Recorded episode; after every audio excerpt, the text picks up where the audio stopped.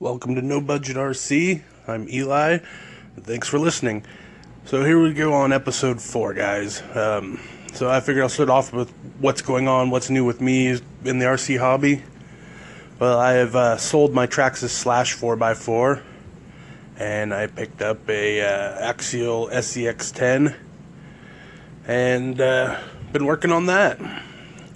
So uh, picked up the Axial SCX10. Uh, the guy had a Tamiya Toyota Hilux body on it, hard body, and uh, thought it was pretty cool because first truck when I was 17 was a uh, 79 Toyota 4x4.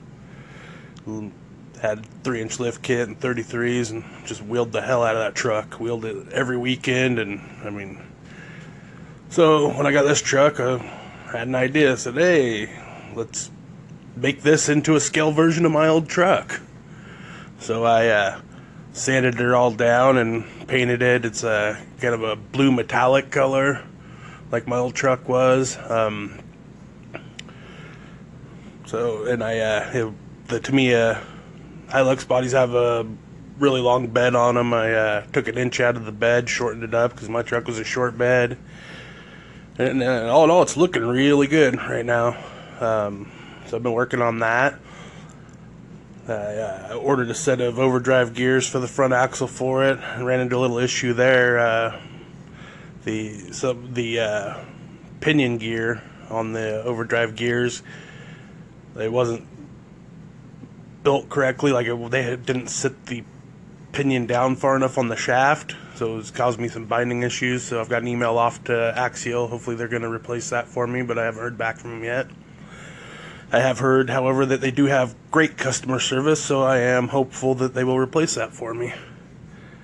So, uh, other than that, I uh, ended up so I ended up putting the old gears back in and relubing the front end, converted the front end to four link. Um, actually, ordered the wrong upper links. Ordered them for the, this is uh, is the uh, Dingo length, which uh, I don't know if you're familiar with SCX10. There's three different wheelbases. The Dingo being the smallest the deadbolt being a medium and then the honcho being the longest. Well, this was actually a honcho truck when it was purchased new, and the guy put the dingo links on it so he could run the Toyota hardbody. Well, I actually, upper links, I accidentally ordered the upper links for the deadbolt. So I had to do a little trimming. I was able to trim a little bit off of each end and still make them work. But that's what the hobby's all about is uh, making it your own and improvising. So I four linked the front end and um, did a little work on the steering, got a whole lot more steering out of the front end. So I've been working on that. It's a really cool project. I'm really enjoying it. Um, other than that, I've, I've, taken it out and ran it a couple times. A friend of mine has a uh, has a track that he opened up, Track and Trail Hobbies. Which uh, he has a little uh, 10th scale track. It's really cool, really nice track, and uh, has a crawler course. I've taken it out there a couple times and ran it on the crawler course, and actually does really good. Um, haven't gotten the uh, Arrma Kraton out in a while. It's just been sitting there, but I'll probably get it out this weekend. Probably take both of them up there to the hobby shop or Track and Trail Hobbies and run it around. If you guys happen to be local to the area, he's in Brush Prairie, Washington, and I will leave a link to his uh, Facebook page in the uh, description. But uh, it's a very very cool track. Very very cool guy. He's willing to help you out. I mean, he really helped me out when I had the slash on how to set it up for the track. And uh, the guy, the owner's name is Steve. Great guy. I really suggest you guys check that place out if you have the chance. Very affordable. I think he charges like uh, five dollars a day. So super super affordable.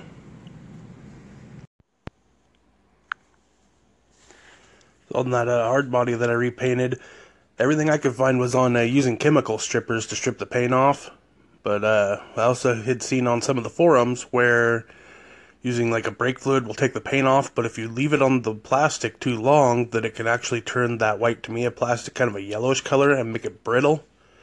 Which I figured probably was not a good idea on a rock crawler. It's when we getting banged into the rocks having brittle plastic. So uh, method I used was just sanding it I uh, sanded the paint all, you know, hit, made sure to hit all the paint, make sure to rough it up. Some of the deeper scratches I did sand all the way down to the plastic. Um, had a lot of the original primer showing through, but I just made sure to hit it, you know, everything really good with the sandpaper, or actually a sanding sponge is what I used. And then I hit it with, uh, washed it all off real good, and then hit it with two coats of primer, and then uh, two coats of paint, and it seems to be sticking very well and uh, seems to be holding up really well so far. So if anyone is looking to repaint a hard body, I mean, there's uh, that option for you. I was not finding anywhere online where anyone had sanded it. They were all talking about using a chemical stripper to take all the paint off. And uh, I didn't think that was really necessary to take all the paint off as long as you, you know, got a nice rough surface so your primer would stick to it. And uh, so far, so it's working really well. It's actually kind of funny that I'm en- that I enjoy crawling so much. When I originally got into this hobby, I looked at crawling and I really thought, oh well, that looks boring. Look how slow those trucks are going. But um, actually had a friend of mine that was into it and uh, finally talked me into getting my first crawler and it's actually a lot of fun. I actually think I have more fun going crawling. Um, the I think my favorite part of crawling is usually you go as a group with at least one other person, and uh, so you can kind of challenge each other. And actually, turned out I really, really like crawling, um, but I also like bashing. Uh, anytime you're running an RC, it's definitely more fun if you're you know with friends or with a group. Um, if you are new to uh, RC, uh, definitely suggest checking Facebook for uh, local groups that you can go out with. Um, I actually belong to several local groups, and uh, then with my, you know, that's how I met my friend Steve, who has the track, is through a group. We actually went on a couple of crawls together, and he got so into RC that he opened up the uh, track there in Brush Prairie, Track and Trail Hobbies, and uh, I've met a lot more people through going to the track and you know going there and running and hanging out and you know because people stop by and you get to talking and you know it it's a great hobby and I think that is definitely my favorite part. Is just uh, it seems like almost everyone you meet in this hobby. I mean, they're just super cool people.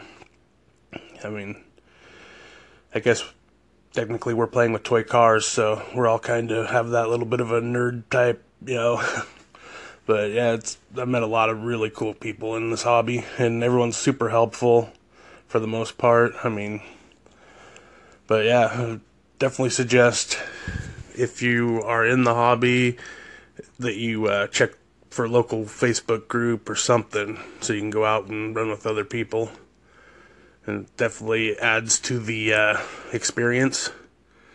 And uh, my, like my friend that has the track, he actually has a small area. Um, sometimes I'll just go there when I'm working on my rig and go work on my rig, and sometimes it'll just be me and him in there talking, or occasionally get another couple people in there working on their rigs and talking and you know just a good time and bounce ideas off each other and if you do get stumped on something you know well, why is this not going together this way a lot of times somebody else is has experience with what you're doing and can help you out I mean, even if you're not in a group setting like that when you're working on like I've ran into issues and I've taken video or pictures and posted up to the Facebook groups and people are willing to help you out a lot of times, um, like I mean, I've been in the hobby for like five years and owned several RC cars, and I still run across something every once in a while. I'm like, what is going on here? And somebody, more than likely, in one of the groups has an idea, or a lot of times knows exactly what your issue is and can help you out. So that's always a great option. Is uh, you know getting into those local groups where you have the support and help. And I guess that's about all for right now, guys. Uh, thanks for listening to the podcast. Do want to let you guys know I do have a uh, Facebook page, but it's mostly just memes and funny stuff on there. If you want to check it out, that's uh, go to Facebook and search No Budget RC.